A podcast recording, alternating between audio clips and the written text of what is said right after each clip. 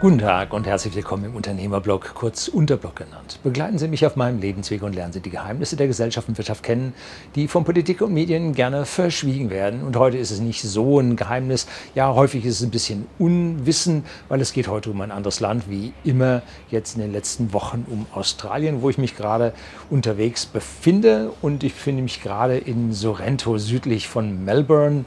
Hier in der Nähe ist der Millionaires Drive, wo die richtig großen, fetten Villen am Meer stehen. Hinter mir sehen Sie ein bisschen die Sandbucht, Strandbucht, äh, einen wunderschönen weißen Sandstrand. Also hier lässt sich Urlaub machen und während Melbourne leicht äh, im ja, verhangen im Hochnebel liegt und dort Temperaturen 17, 18 Grad herrschen, kriegt man dann hier am Wasser schon gegen Mittag dann schon 24, 25, 26 Grad. Also hier lässt sich jetzt sehr schön leben. Melbourne liegt so an der Südspitze ungefähr, nicht so ganz vom australischen Kontinent. Tasmanien liegt weiter im Süden. Aber hier äh, ist man auf einer Höhe von ungefähr Neapel, sagen wir mal so ungefähr. Also da sieht man, nein, weiter, weiter das ist so ungefähr Sizilien. So, und damit sind die Temperaturen jetzt hier dann doch immer noch sehr angenehm. Wetter ziemlich sonnig, die Sonne ist nicht zu stark, man brennt sich nicht auf. Also alles gut, wunderbar. Und heute möchte ich jetzt ein bisschen von dem erzählen, was ich vorher erlebt habe, so wie ich das letzte Mal im Video, gebe ich Ihnen hier einen Link drauf, über Queensland gesprochen habe und äh, davor über Singapur, wo wir ein Stopover hatten für ein paar Tage. So möchte ich heute jetzt über Zurückliegendes reden und zwar über Canberra. Wenn man so sich überlegt, was die Hauptstadt von, von Australien, kommt so als erstes in Sydney. Ja, nee, ist es nicht, ne? sondern Canberra ist die Hauptstadt. Und äh, das ist mir schon mal ähnlich so gegangen in der Schweiz. Ein Video über die Schweiz ist nicht mehr online. Habe ich mich versprochen gehabt und habe äh, Zürich zur Hauptstadt von der Schweiz gemacht. Ist natürlich Bern, ist ganz klar. Aber wirtschaftlich hat halt Zürich die weitaus höhere Bedeutung. Und so ist es auch in Australien, dass also Canberra wirtschaftlich eigentlich gar keine Bedeutung hat, weil es ist eine reine Verwaltungshauptstadt, wo also das Bruttosozialprodukt durch Bürokratie erschaffen wird. Ja, hier im Unternehmerblog ist das dann doch etwas, äh, ja, was mir völlig quer runtergeht, was mir also gegen den Strich geht. Eine völlige verwaltungstechnische Hauptstadt zu haben, ist also wirklich nicht das, was so meinem Sinn ist. Es gab einige Auseinandersetzungen verbaler Natur in Australien vor über 100 Jahren, was denn nun die Hauptstadt von Australien sein sollte. Damals gab es so einen Wettstreit zwischen Sydney und Melbourne als die beiden großen Städte. Und äh, Melbourne war eigentlich eine sehr, sehr reiche Stadt. Nicht eigentlich, es war eine sehr reiche Stadt, weil man da in den 1850er, 60er Jahren einen riesigen Goldrausch hatte, viel, viel Gold gefunden hat und damit Melbourne zur reichsten Stadt aufstieg, ein unglaubliches Wachstum hinlegte. Sydney wegen des Hafens äh, und der weiter nördlich liegenden Lage einfach für Schiffe besser zu erreichen war und damit mehr Kontakt mit Großbritannien vorhanden war, mit der Krone da war, äh, war Sydney halt sehr stark am Wachsen. Und wer soll es nun werden? Und dann wurde zur Interimshauptstadt, wurde dann, man durfte sie nicht Hauptstadt nennen, sondern zum Regierungssitz wurde dann Melbourne. Und äh, Sydney konnte sich so weit durchsetzen, dass die Hauptstadt, die geplant werden sollte, auf dem Reißbrett, auf dem Papier, dass die also auf dem äh, Territorium von äh, New South Wales, im Süden davon, errichtet werden sollte. Und man dachte, so ungefähr in die Hälfte zwischen Sydney und Melbourne baut man so eine Stadt, so nach dem Muster der alten Gartenstädte einem Architekten, der die also planmäßig anlegt, ja, Planwirtschaft und so. Aber am Ende muss man sagen, die Stadt ist äh, optisch und äh, architektonisch ist sie eigentlich sehr, sehr schön geworden. Man hat sie in ein Gebiet gelegt, was äh, hinter der ersten Bergkette Richtung Ostküste liegt. Man dort ein relativ gemäßigtes Klima hat. Es gibt ja manche Jahreszeiten ordentlich Regen, aber es gibt äh, auch sehr, sehr starke Trockenzeiten. Und damit das die Stadt Canberra nicht so trifft, hat man dort einen Fluss aufgestaut, hat einen riesigen Binnensee erzeugt und damit das Wasserreservoir für die Stadt erzeugt, damit man überhaupt dort eine vernünftige Stadt hat gründen können. Und Canberra wurde also auf dem Reißbrett äh, errichtet oder konstruiert mit einem Architekten, der sich dann da verwirklicht hat mit geometrischen Mustern, mit Dreiecken, mit Sechsecken und so fort. Und jetzt muss man so ein bisschen in die Vergangenheit zurückgehen. Ich will sie hier nicht mit Zahlen nerven. A, kann ich es mir nicht merken. Ich habe jetzt heute kein Papier dabei, wo ich die aufgeschrieben habe. Das aber Groß, äh, Großbritannien oder das United Kingdom, ja, das Empire, die einzelnen Kolonien ja mit der Zeit entlassen hat und damit auch die Kolonie Australien, die am Anfang eigentlich nur aus New South Wales bestand. Und dann schnitt man da Queensland raus. Und dann wurde auch Victoria, glaube ich, davon abgespalten. Äh, und das ergab dann unabhängige Kolonien. Und irgendwann um die vorletzte Jahrhundertwende, ums Jahr 1900, begannen dann die Ideen, dass man Australien zu einer selbstständigen Kolonie macht. Dann kam das, der Gedanke des Dominion auf, wo also so einige ehemalige Kolonien in ein gemeinsames Herrschaftsgebiet des, äh, der Krone überführt wird, wo also die Krone nach wie vor Staatsoberhaupt ist, aber die Kolonien sich selbst verwalten, bis dann daraus am Ende ein selbstständiger Staat wurde. Und die Hauptstadt Canberra wurde, glaube ich, erst so 1927, 28, 29 oder so, wurde die dann tatsächlich zur Hauptstadt. Äh, und dort wurde, ja, hatte man richtige Probleme, weil die Weltwirtschaftskrise herrschte und man dort an dieser Stelle ja, das Wachstum, den Bau nicht so hinbekam. Äh, Australien nach wie vor als ja, sehr ressourcenreiches Land äh, kam da also dann doch deutlich gut raus und äh, schaffte es dann dort, diese Hauptstadt zu gründen und dann so ab den späten 20er, Anfang der 30er Jahre kamen dann die ganzen ausländischen Botschaften nach Canberra und es entstand eine reine Verwaltungshauptstadt, in der dieses Parlament saß oder sitzt, immer noch sitzt. Man baute einen, erst einen provisorischen Parlamentsbau, der vergleichsweise klein und vernünftig war und baute dann anschließend einen größeren Bau, der jetzt auf dem sogenannten Capitol Hill steht. Ja, Vergleiche mit USA, mit Washington District Columbia sind hier angebracht, wobei sie nicht ganz treffend sind und man dort jetzt einen vergleichsweise modernen äh, ja, Parlamentsbau hat und dort äh, kann man es schön besichtigen, wunderschöne äh, ja, Eingangshallen, viel Marmor, die Bilder der Präsidenten hängen an der Wand. Äh, ja, es gab Zeiten, da haben die Präsidenten nur ein Jahr durchgehalten, so war man sich uneins. Ja, kennt man. Jetzt hat man also die Hauptstadt fertiggestellt und das Gebiet um die Hauptstadt herum, was man aus New South Wales rausgelöst hat, nennt sich also Australian Capital Territory, ACT, hat ein eigenes Kennzeichen. Und nun zog man die verschiedensten Institutionen aus den verschiedenen Regionen, so Nationalbibliothek, Nationalmuseum und all diese Dinge zog man jetzt nach Canberra rein und hat dort jetzt eine Universität groß errichtet und hat damit jetzt dieses Territory mit Leben dann erfüllt. Wie gesagt, äh, so gut wie alles äh, bürokratisch dort äh, finanziert und auch die herbeigezogenen Botschaften der einzelnen Staaten äh, sorgen dann auch hier für das Bruttoinlandsprodukt, was dazu kam. Ein bisschen Industrie und ein bisschen Beratungsindustrie baut sich jetzt auf. Beratungsindustrie gibt es das? Ja, nennt sich so. Äh, baut sich jetzt ein bisschen auf, um die ganzen Politiker dort ein bisschen zu beraten. Aber im Prinzip ist es eine Retortenstadt, die, ja, die auf Gesamtaustralien gemeinsam mit den Aborigines und den äh, Torres Strait People ja, versucht, Australien hier als Ganzes dem Besucher darzustellen, dass er sich dort informieren kann. Und an der Stelle haben wir das auch sehr, sehr gerne genutzt und haben dann auch das Nationalmuseum besucht, was also richtig eine Reise wert ist, wo man sehr, sehr viel lesen, lernen kann, wo man auch über die Bodenschätze Australiens was versteht, wo man dann über die First Nation, den Aborigine People und den Torres Strait Bewohnern. Das sind die Insulaner ganz im Norden in der Torresstraße hin zu Papua-Neuguinea.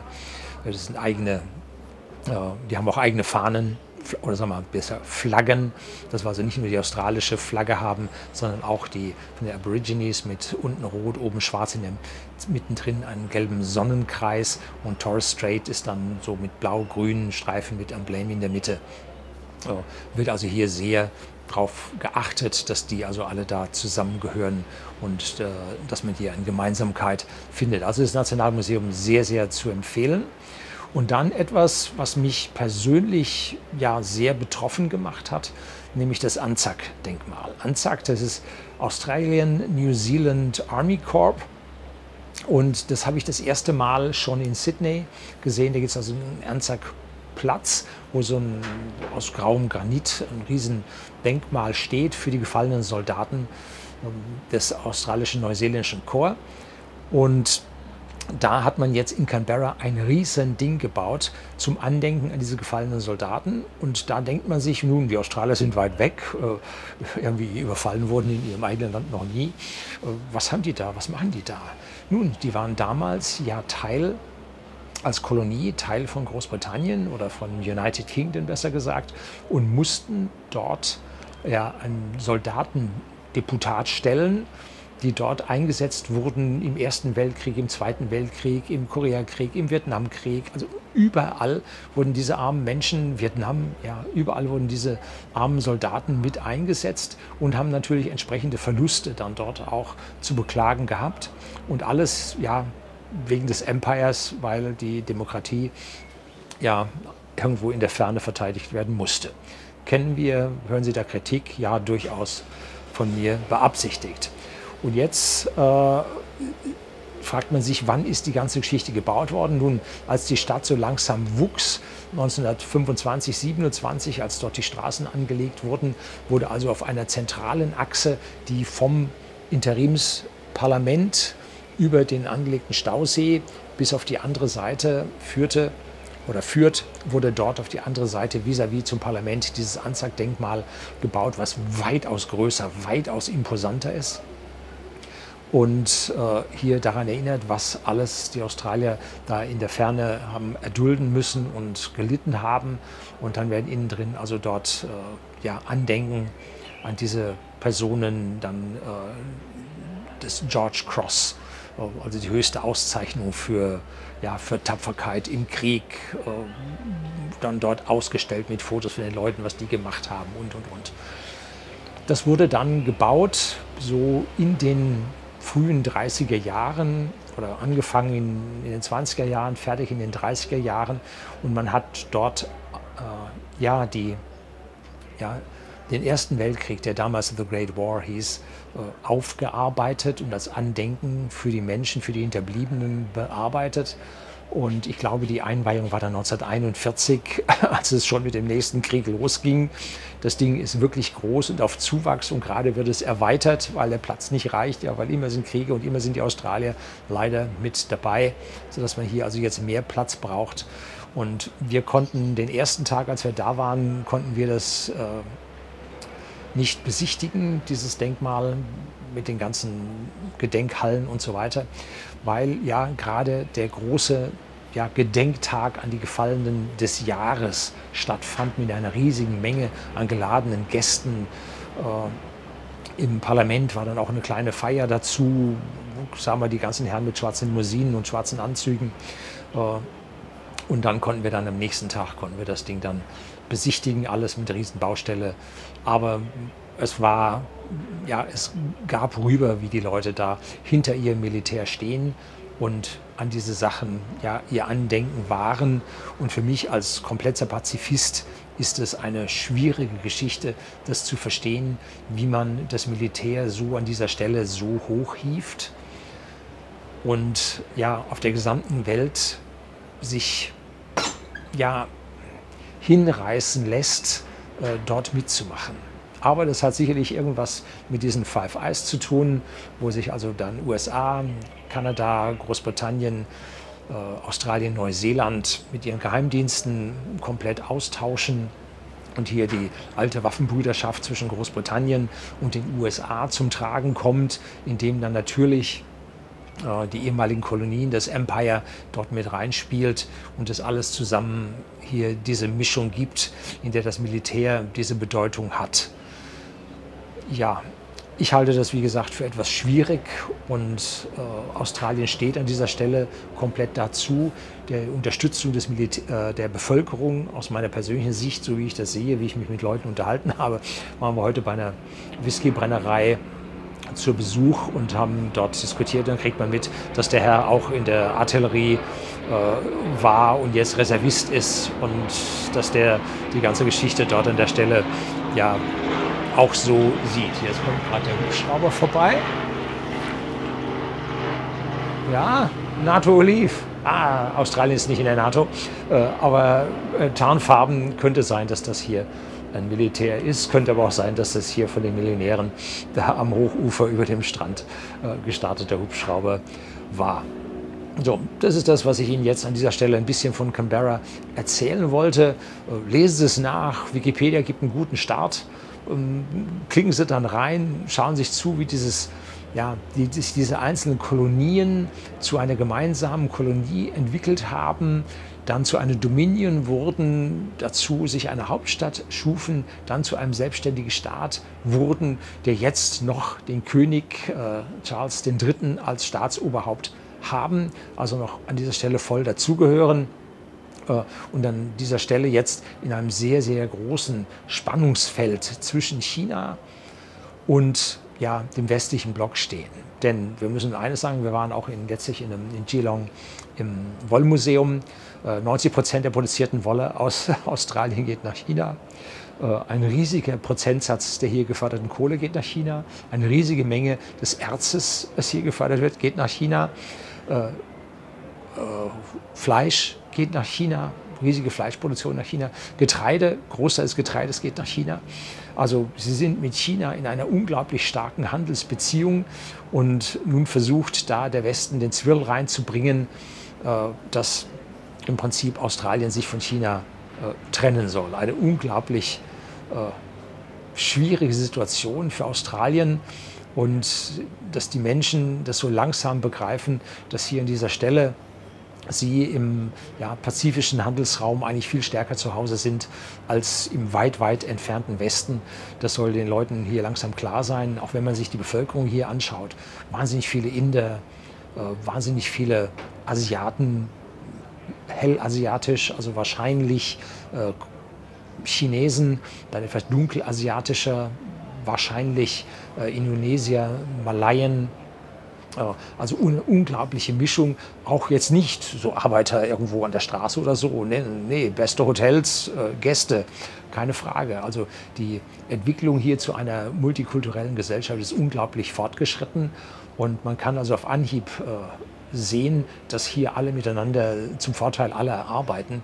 Und jetzt hier eine Position zu beziehen im Weltgeschehen, die einen Teil dieser Welt ausschließen sollte, wäre eine wirklich schwierige Geschichte. Indien und China das ist ja die Zukunft für Australien und an denen sollte auf gar keinen Fall gerüttelt werden. Das wäre hier ganz, ganz furchtbar für Australien. So, das soll es heute mal ein bisschen mit Politikanhang gewesen sein. Herzlichen Dank fürs Zuschauen.